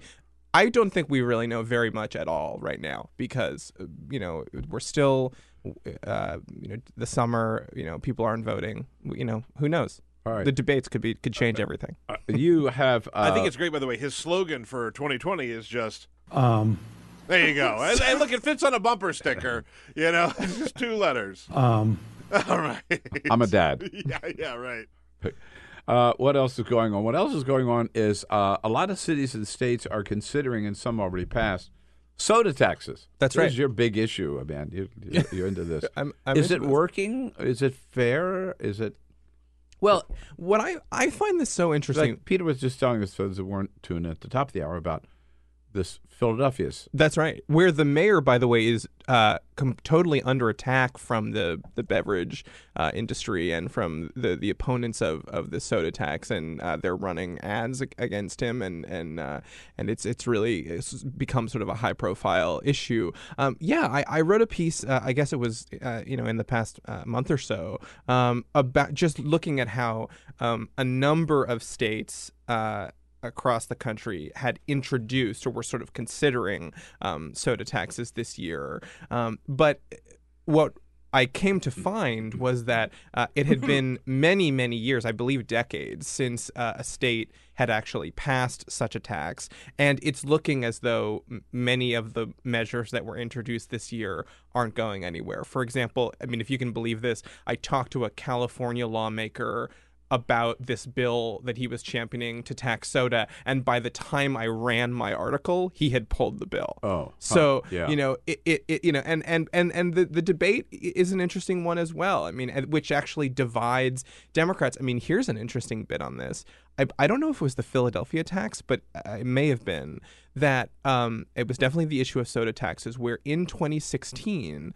Bernie Sanders and Hillary Clinton actually split on this, where Sanders argued that soda taxes were regressive and would hurt working people, and Clinton, you know, I, I presumably for the public health argument, got behind them. And so it's a even on the on the left among Democrats, it's a kind of thorny, tricky issue. It it is a argue you know it is a regressive tax it it, it, it you know Yeah, um, adds more to your you know to your bill What is it, uh, Peter? Again, uh, in Philadelphia, it is a penny and a half. It's a penny and a half per ounce. Yeah. All right. So if I buy um, medium diet Coke or so- or, or what? Not, not diet. yeah and i think in, in many cases diet sodas are exempt from the Yeah, I was gonna ask Right, about yeah, that. diet. Right. Uh, that is. So you're adding maybe twenty five cents to Yeah. a. and and and the argument is you know because which I, I do think is compelling is that you know the, the this sort of omnipresence of soda and of sugary uh, foods and drinks is such that you know people are and and the and the enormous amount of advertising. I mean, think about the the cultural um, kind of presence of of soda companies in Super Bowl ads, in in you know ads every. I mean, you know, they do have an enormous sort of cultural power, right? And so the idea is that government should be kind of helping to structure the market in such a way that people can make healthier choices. And um, you know, Mike Bloomberg famously sort of tried to take this on, and ultimately a, a court uh, sort of. Uh, ended Right. ended that uh, that now he was he was uh, talking not about soda taxes but about sort of portion sizes uh, for for soda but I, I sort of think this is going to be uh, an issue that may continue to crop up um, over the years and, and we may continue to have this debate about in, in I mean the, the harshest critics of sodas of, of the soda industry compare it to the tobacco industry and say that it's sort of similarly um, you know addictive and and similarly has a kind of lobbying power um, that has you know a nefarious effect. You know, I, I- think that the the Bloomberg thing of limiting the sizes is a much more interesting and honestly more important argument because look, if you're the type of person that has, let's say, a Coca Cola, which I haven't had one in the longest time, Yeah. just a straight up, Yeah. you know, uh, Coca Cola. It's like full calorie Coca Cola. Um, Full calorie Coke, yeah, full calorie Coke. Whatever, right? You have one in the blue moon, b- big deal, right? It's a Leaded, as they say. leaded leaded Coke, yeah, Mhm. exactly. But when you talk about what Bloomberg tackled was were like the big gulps. Remember Right. this like famous thing of the big gulp? And I forgot who. Sarah, I think it was Sarah Palin that showed up with like a big gulp cup. Oh God! And and Remember just that? on this point, real quick, in Connecticut, where Ned Lamont has Yeah. is championing a soda tax, like Republican lawmakers in the legislature showed up with double gulps in the to like Oh. in the legislature, like you know, from my cold dead hands. I hands. you forgot know, about the like, double big so- gulp because a, a big gulp is forty four ounces. Yeah, the double gulp is twice that or whatever. That's eighty eight ounces. eighty eight ounces of soda. Yeah. Yeah. You can't even. uh, Oh God! But like, there are people who drink those big gulps. Like I used to work when I was working in construction. There are people who would work like Mhm. drink a big gulp a day of regular Coke, and that's just think about what that's doing to your body. Yeah. Right.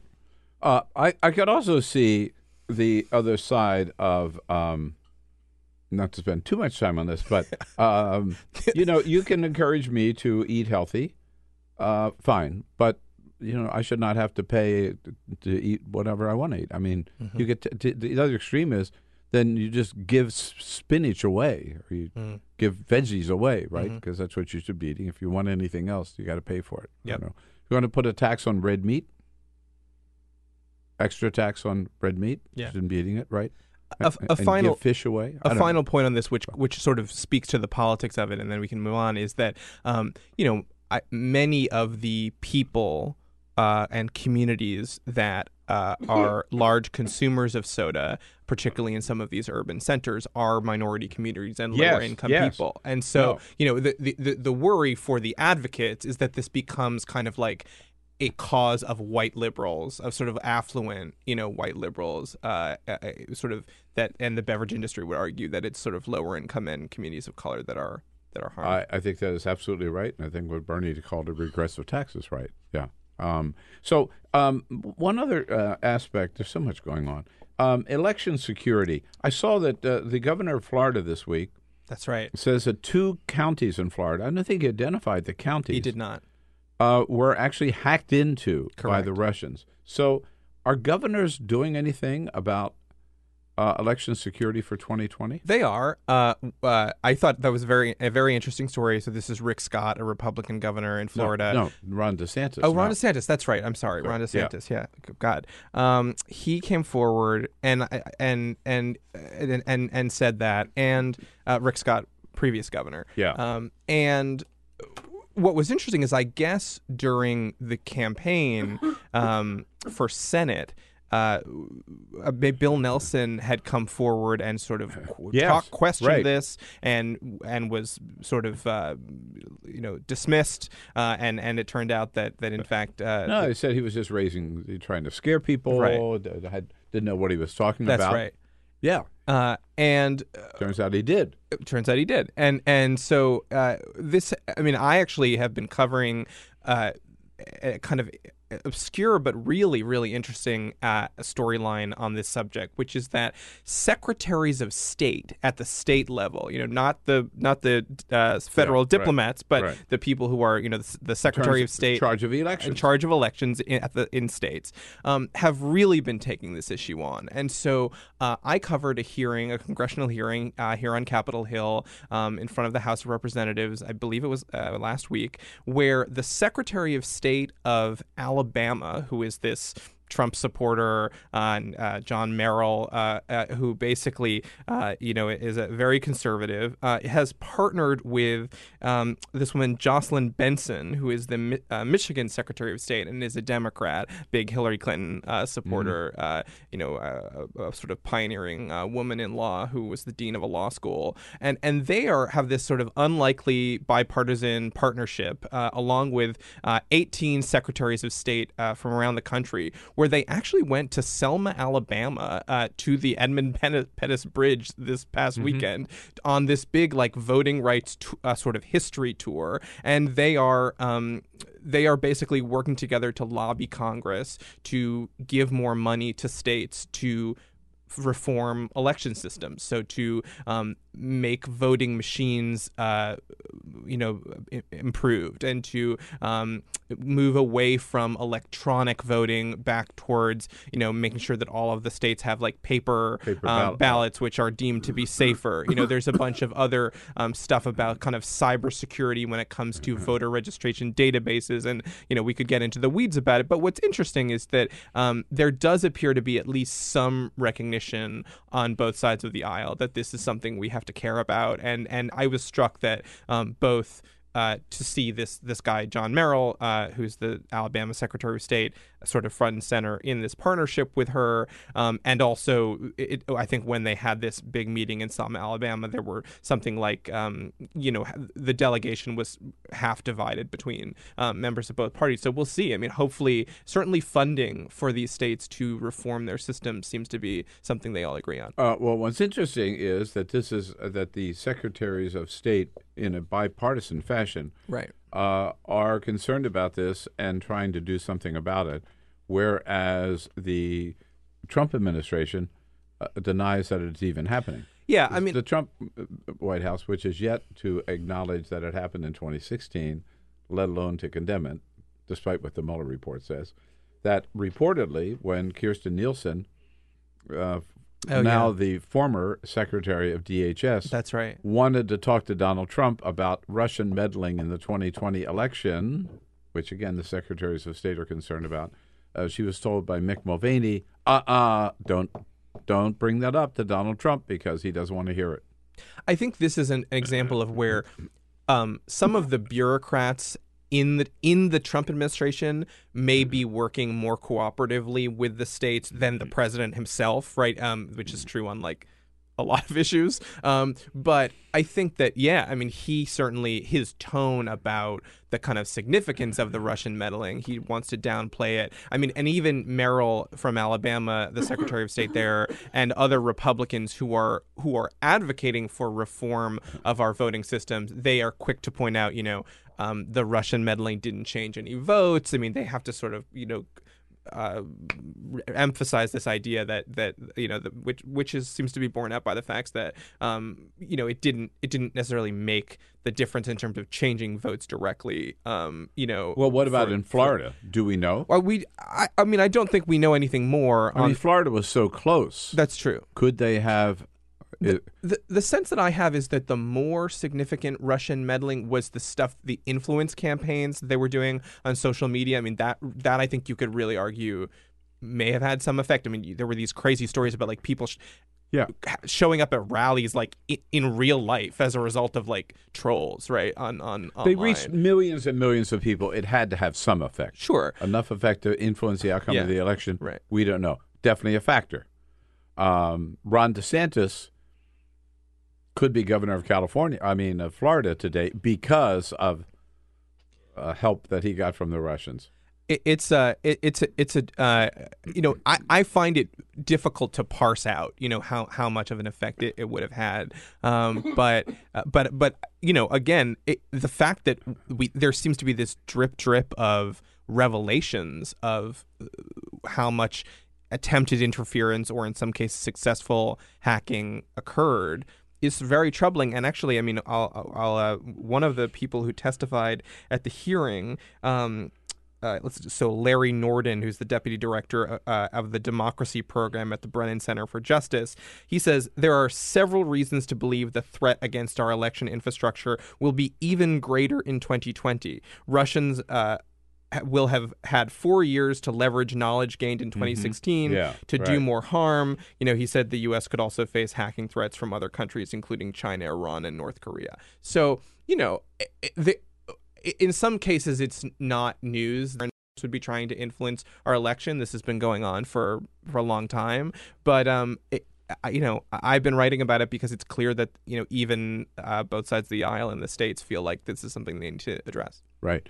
Uh, on the, in terms of um, uh, activity taken undertaken by the states, the big news today, of course, is the vote yesterday in Alabama, Mm. um, where Alabama, uh, the House had passed it before, the Senate yesterday uh, passed the most restrictive anti-abortion legislation uh, of, of any state in the country. The governor has, I think, six days to decide whether or not to sign it, which Yes. she will, um, uh, which sets up uh, a direct conflict. I mean, this is, um, uh, as I say, just about a total ban. There's exception for to save the life of the mother, no exception That's for it, though, rape, right? no Yeah. exception for That's right. incest. And it starts within like six days. Uh, Once uh, a young woman learns she's pregnant, which Yeah. could be as early as six days, Yeah. eh, from then on, uh, it's a crime for which doctors can go to prison for 99 years, up to 99 years. Um, but uh, we'll see what happens to that in the courts. Alabama's not alone. No. No, I mean it. It. it uh, we were seeing. Um, it's funny. I, I reported a story which I don't think uh, I talked about on, on this show, but I went down to Georgia to do some reporting about the film industry there, which is this sort of. If you can, this is a total di- digression, but there, uh, other than New York and California, Georgia has become this sort of hub of movie making. And um, what's interesting about that is that uh, when there was a, a really restrictive abortion law, I think the um, most restrictive before Alabama was Georgia. that was just just passed by the Yeah, legislature, right. and and I, I'm not sure. You know, I I'd have to follow up to see if um, the governor there actually signed it. He certainly had planned to when I was doing the, the reporting. I think he did actually. I think he read that he did. Um, and uh, basically, you know, it set up this situation where all the liberal Hollywood, I mean, Alyssa Milano, the the actress, went down to the floor of the of the Georgia legislature to basically say we're going to pull Hollywood out of this state if you pass this law, and uh, so now it's going to go to the courts and sort of we'll see where that where that ends up. Um, but anyway, I, I did a bunch of reporting on how that that became a real um, kind of flashpoint for one of the big industries in the state. This this new sort of movie making uh, money that's down there. Um, but it's this certainly seems to be a, a trend where basically uh, you know uh, these states are, are, are moving in a, in a more restrictive direction and uh, you know I think I read in uh, uh, in the coverage of the Alabama um, the Alabama uh, law that today that um, you know the, the advocates are hoping that this sets up a kind of Roe v. Wade you know, maybe the- maybe the Supreme Oh. Court would take up would sort of render a judgment about Roe v. Wade. The sponsors of this legislation have said outright. Yeah. I mean, They- this they is- have said this. This is Yeah. their goal. Right. They want to be the trigger uh, that will uh, for the Ca- for the Brett Kavanaugh Supreme Court, you the know, Brett to, Kavanaugh Supreme Court to Yeah. overturn Roe v. Wade. Uh, others have pointed out, uh, nice try, Alabama, but there are 16 other states already ahead of you in line that have passed restrictions, not Yeah. as not as bad as Alabama, but restrictions on abortion, which are he- heading toward the Supreme Court and will likely get there before Alabama does. Yeah, yeah. Right. So Alabama n- may not have the play the the role uh, that they intended, but uh, you're right. They've made uh, they've just um, not tried to hide the fact that that, No. that is their intention. Right. No, I mean, I think one of the one of the interesting subplots of the Trump era is that uh, it seems to be an awfully good time to be. Uh, a social conservative and and to be in the religious right, even though you know Trump's personal conduct couldn't be further from what they say you know are their values. I mean, you know, I They think.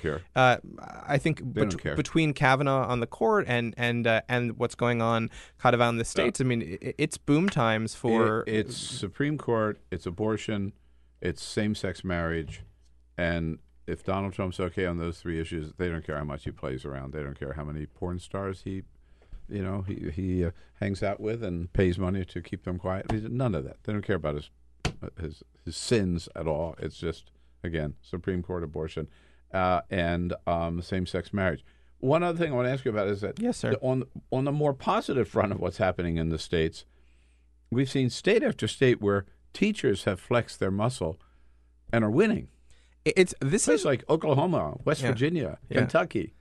I have to say this has uh, been really um, fascinating to cover as well, and and one of the things that I uh, get to do at Governing Magazine is uh, to sort of um, step back and you know let some of my colleagues uh, elsewhere cover um, Trump and, and what's going on in Washington, and sort of follow some of the stuff that's been going on out in the states and and cities, and you know, there. I, I I just wrote uh, another piece about how um, you know there are now some uh, states or uh, that are kind of considering um, whether there should be like a teacher's bill of rights, where basically teachers would be protected from um, if they're making either making political statements um, or or in the classroom or or or more um, germane to what you're bringing up, um, if they're being activist outside of the classroom that that wouldn't you know get them in trouble at school or with management or whatever. But um but yeah there continue to be teacher uprisings uh, in cities and states around the country advocating for more pay um, for for better uh, benefits. And and it's understandable given the salaries of many of these uh, these teachers. Um, you know, m- my sister is a teacher in in uh, in Massachusetts, and and you know, I, I certainly uh, know that she's not getting rich doing that, and so it's a it's an interesting um, it's an interesting storyline, and and I think part of the kind of uh, uh, reawakening of a labor tradition, a kind of worker Mhm. um, tradition in the Democratic Party. And in every in every case, and we talked last week to Randi Weingarten from the AFT Right, about I've this. talked to her many times. Uh, in every case, it's not just the teachers are not just out, and the students following them are not just out for better pay for teachers and better benefits for teachers, but also uh, money just to do their job in the classroom, Mhm. uh, to buy new books for for, Sure. for for kids, buy new supplies for kids, have smaller classroom sizes so they can you know I mean, have a better one chance thing, of just, reaching kids. just so our listeners understand, I mean, and, and, and viewers understand, I mean, there are many schools across the country where literally the buildings themselves are decrepit, you know, falling totally. apart. Yeah. Kids are kids are it's like cold. You know, Yeah. kids are like shivering and class. I mean, this is it sounds like I'm you know kind of uh, you know really uh, you know advocating for, for for one side here, but I mean, it. I've been really struck. Just frankly, I mean, think about what a basic idea that is. That your kid should be you know warm and dry and and safe in a building safe, and yeah. safe in a building. You know, and that's just not happening in way too many school schools across the country. All right. Well, we keep our eye on Washington while you keep your eye on the uh, 50 states out there, Yeah. Graham. So, and uh, they do a good job. Thanks so much for coming in and bringing us up to date.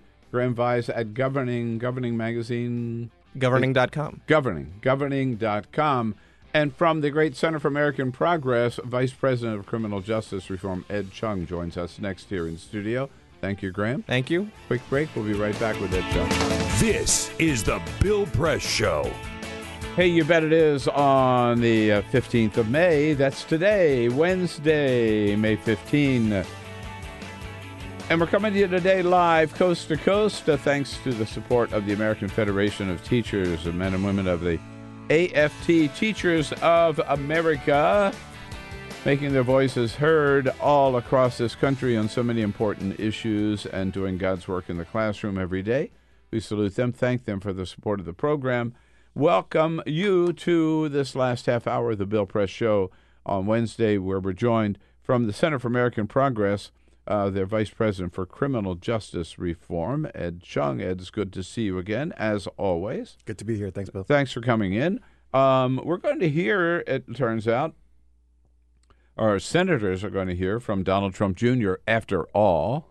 Uh, a little back and forth there, but he finally agreed to come in and testify behind, behind closed doors.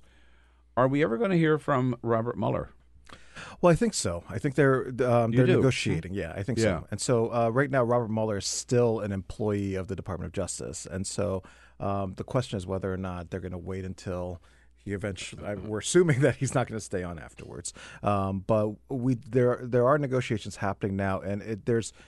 Uh, n- in terms of describing the investigation, especially what the president has said before, he originally said, "Yeah, I had no problem with it." And I think Bill Barr signaled that before, and now, obviously, with uh, well, with Bill Barr's testimony um, in the Senate, that didn't go so well. There was a retrenchment of that, and there was a turning around of that um, initial position. So, I think there was there. We will see it. We just don't know exactly when, and we don't know w- if it's going to be before or after Mueller leaves the Department of Justice. Uh, now that we've seen the report, what's the point of having Mueller testify? What can what will we learn from him that we don't see in the report? So I think there's there's a broader uh, issue of how much the American people have actually read the report and actually know what's in it. So there's nothing like a con- congressional hearing, uh, especially with the person who's in charge of the investigation, to have people focus in on the actual details of it. I think still this and this is what happened with Barr what Barr did originally. The the narrative of when he came out with the press conference two days after receiving the report, that still is in people's heads. So I would imagine that Congress has um, in mind uh, wanting to flesh out and clarify what the actual issues are, uh, to talk about collusion, um, that there was collusion, but maybe not conspiracy, but also the obstruction. But that's the second part is really, I think, it, where what did Mueller intend to do?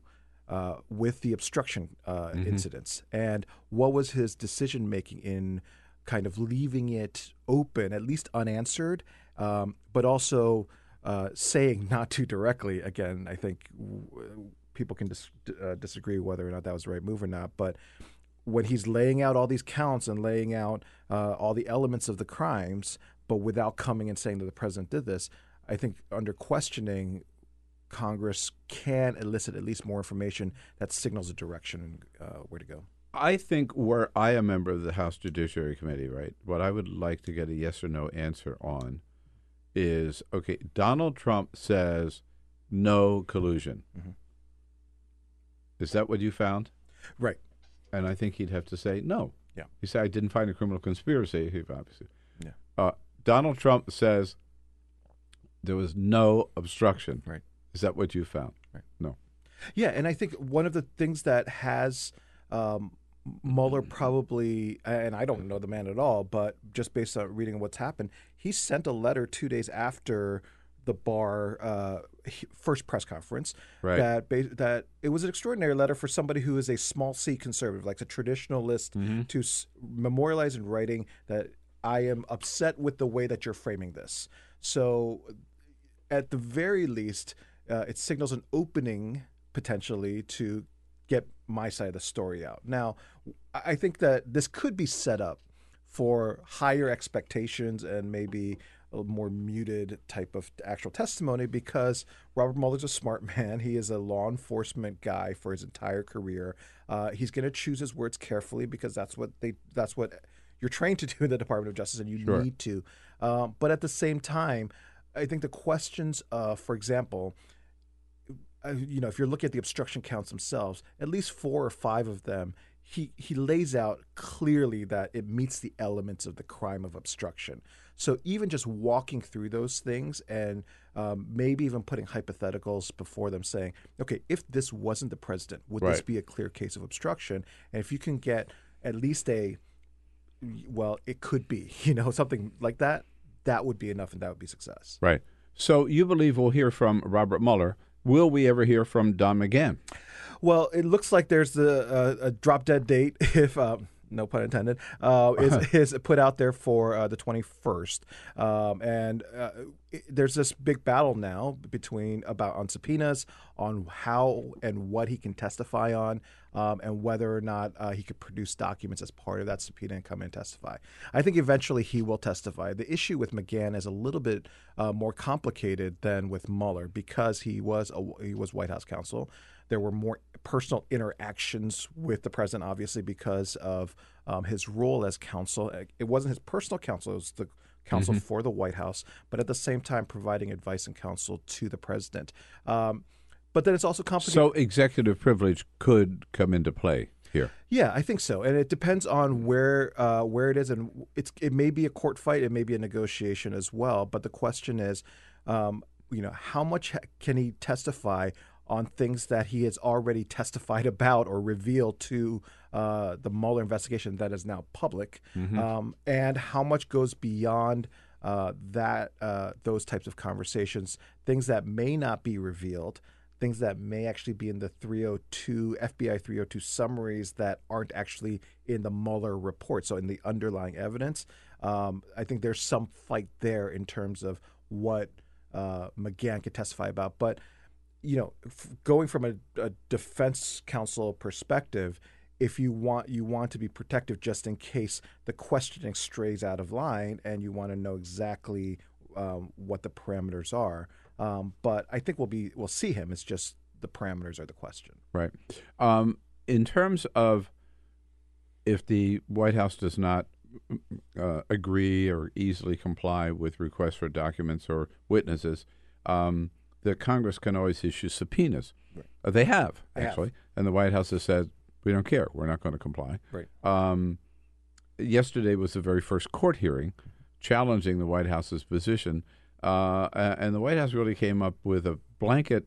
As what I read about it wasn't there at the hearing, but basically a blanket statement that any investigation by Congress of the president on any grounds whatsoever was out of line. That they have no right to to uh, seek any information from the president. It was a really extraordinary position that uh, the Trump administration took, and for anybody who was really looking at the Trump administration, not thinking that it's going to be a uh, you know going towards a monarchy or an authoritarianism, the the legal positions that uh, the president's counsel put out there, the White House counsel put out there, um, was was that Congress cannot essentially has no authority, as you're saying, to look into any kind of wrongdoing that the president has, because then they would be acting in a law enforcement capacity. And the judge just maintained this uh, from, and I wasn't there either, but from reports, um, were, was putting hypotheticals to uh, to the count to the Trump's counsel.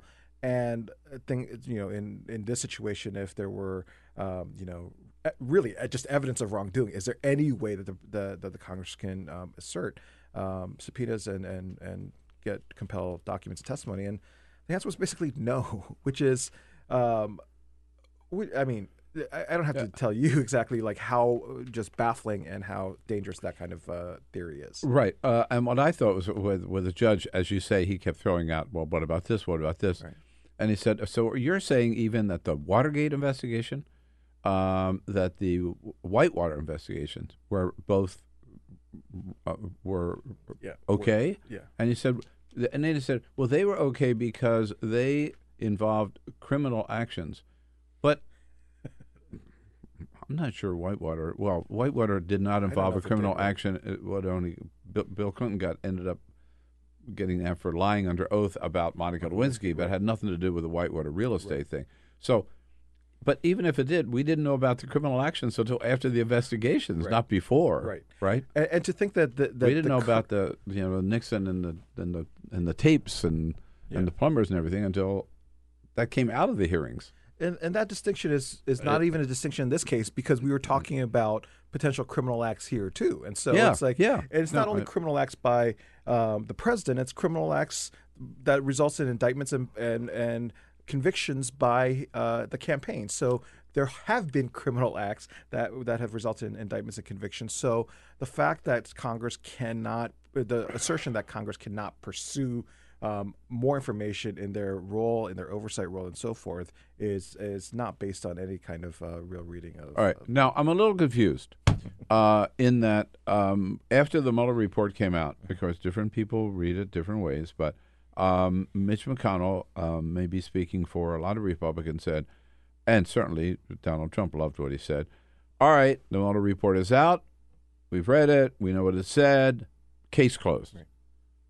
Don't need to go there anymore. Lindsey Graham said, no more hearings about this. Nothing at all. It's let's forget about it and move on. And then yesterday, Bill Barr opens a new investigation into how this investigation got started, and everybody's applauding him. Now, do they want to move on or not? I mean, they're not. They're not just sticking with the Mueller report. They're going back before the Mueller report, saying we have to start looking at Hillary's emails again, and how the Mueller investigation got started. Yeah. What's going on? It- so And and uh, just to finish it, Mueller, I mean, Barr has appointed a the Connecticut U.S. Attorney for Connecticut as a prosecutor to look into this. And let's also not uh, also recall that the D- DOJ Inspector General has already been looking at this for several months already. Right. And so that was a point where when Barr came and testified, people were like, "Why are you saying this? Why are you getting into this when this is already a Yeah. subject? Why are Yeah. you personally getting involved in this? Um, if it's if some if a part of your department that you already manage is already looking into it, so that's that's." Uh, it, it signals at that point that there is a less than honest uh, motive behind this. I mean, pretty clear. Barr Barr's doing this because Donald Trump ordered him to, right?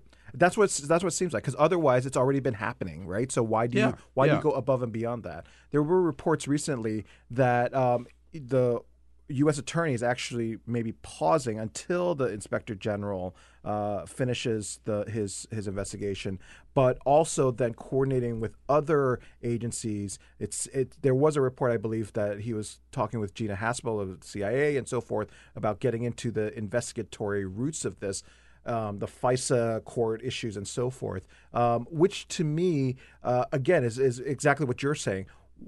Not only is it that there's something already going on, why are you going back to this um, from the very beginning? You're going to, you're giving fodder.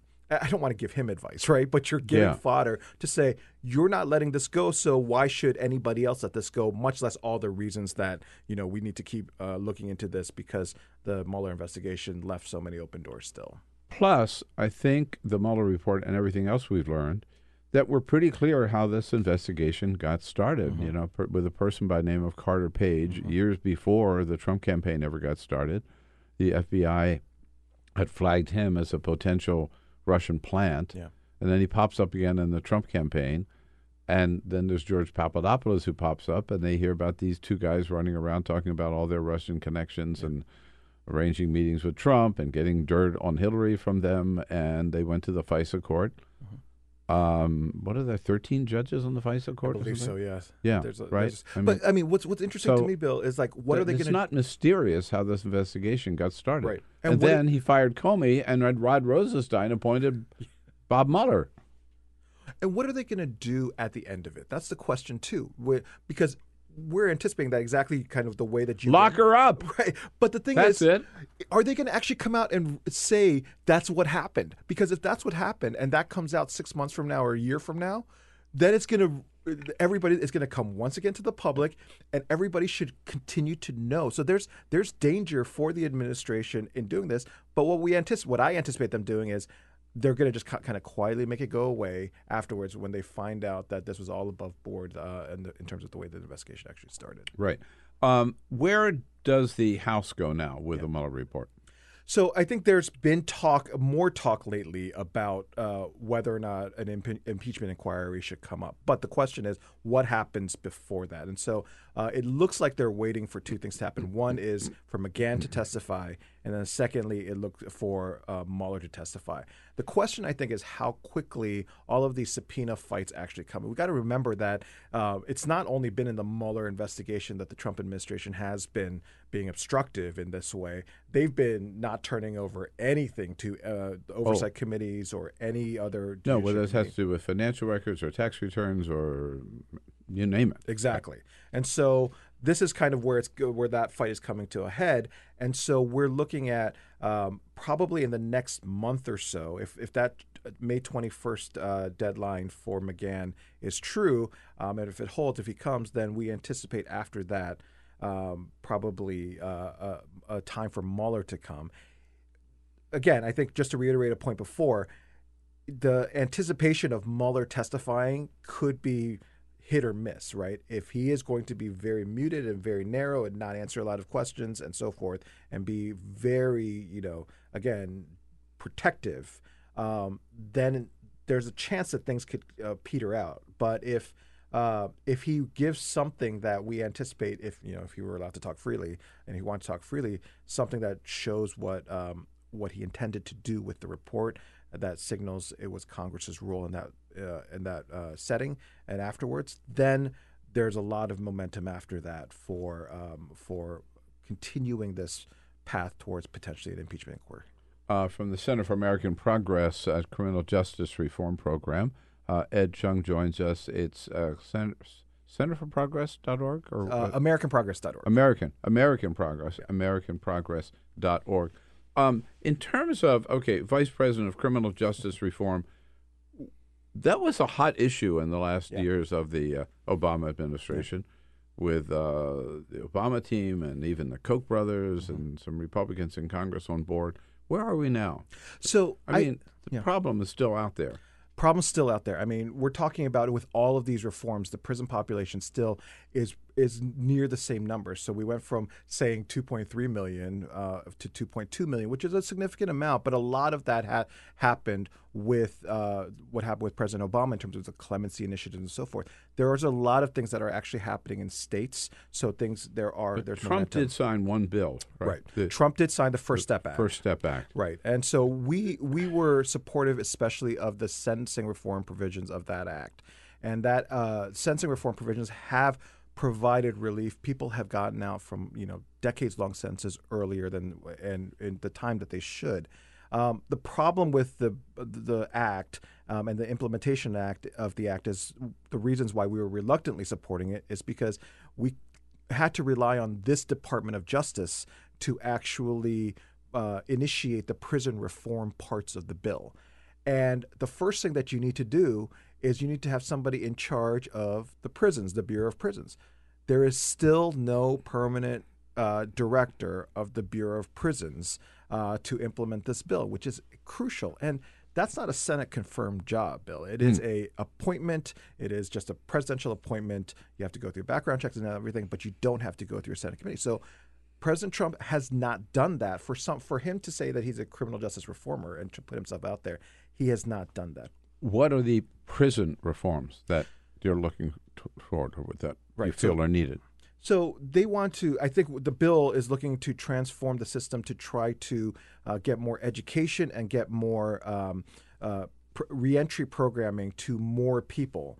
Um, and so you need to. The Bureau of Prisons right now is lacking that significantly. And so if you're wanting to make sure that people have opportunities afterwards, you want to start while they're incarcerated to give them opportunities. It's a very difficult process. It's a very um, arduous process, um, but it's something that other states have shown that could be done. I mean, there's been progress made in Michigan Department of Corrections and in North Dakota and other places as well to to really just change the way that uh, prisons work. There's a there was a, a 60 Minutes. Um, uh, piece on the True Unit in Connecticut that showed a really just a, basically adopting kind of a European model uh, of prisons of taking a group of uh, young men and putting them in this uh, place where you have more service oriented, education, reentry oriented, and really kind of make it less of a punitive setting and much more of a rehabilitative setting, and shown to have remarkable success.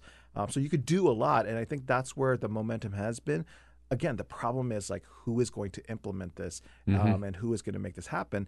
we do think, I do think that this issue is going to come up in the presidential election, and not only in the presidential, but in the Democratic primaries as well. With the entrance of Joe Biden into uh, the the primaries, um, as well as several others. Why does that impact it? So, uh, you know, the, a lot of these candidates have different backgrounds of on criminal justice reform. And Biden? Biden also has uh, years of talking about, you know, he had been a champion of the crime bills uh, of the 80s and Right. 90s, and that has uh, really drastically pushed up incarceration in the country. And we were at a different place in the 80s and Yeah. 90s, but at the same, even then, what do you feel about it now and do you look back on it as um, something as a success as a regret a mix between the two and what are you going to do from that going forward Uh, So- I- we remember Hillary Clinton that Right. came back to dog her with the. Uh, so, undesi- what was the phrase she used? So she used the term super predators to describe Super predators, yeah, to right. describe young, essentially young black men in um, in in communities. So has Biden said uh, that might have worked then, or but not now, or that we were wrong then, and we recognize that now, or So he's he's kind of he's he's addressed it not directly. He's addressed it as um, you know, in, in kind of what you just said, in in in a very um, you know, we knew things then, we know things now. Um, he was supportive of the Obama efforts, um, and he said that's. But I think what people are looking to do, especially in uh, in this primary, and activists and advocates are, are you going to make a clean break and say? these are the harms that were created, and then acknowledge them, and then move forward from there. And there are other candidates, um, such as Senator Harris, who are. Who I was is- just going to say Senator Harris Right. has a similar problem, right? With as Right. n- being, being known as a, for some people, excessive hardliner on Right. So prison she, reforms. She in her career has started out as a uh, uh, you know as a progressive prosecutor. As, oh, this is her term um, of you know she was ahead of the curve, if you will. Then the curve kind of caught Uh, up with her, yeah. and the question now is um, you know what is her approach going forward? And so. Um, Senator Booker has been somebody who's been on the cutting Mhm. edge of a lot of these uh, things. So there, and Senator Klobuchar was a former prosecutor as well.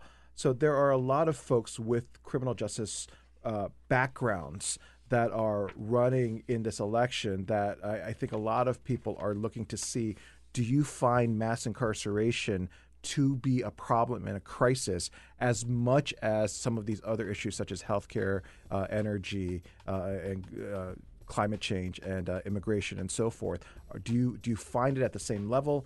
And if so, what are you actually going to do about it, and how are you going to address your past? Yeah.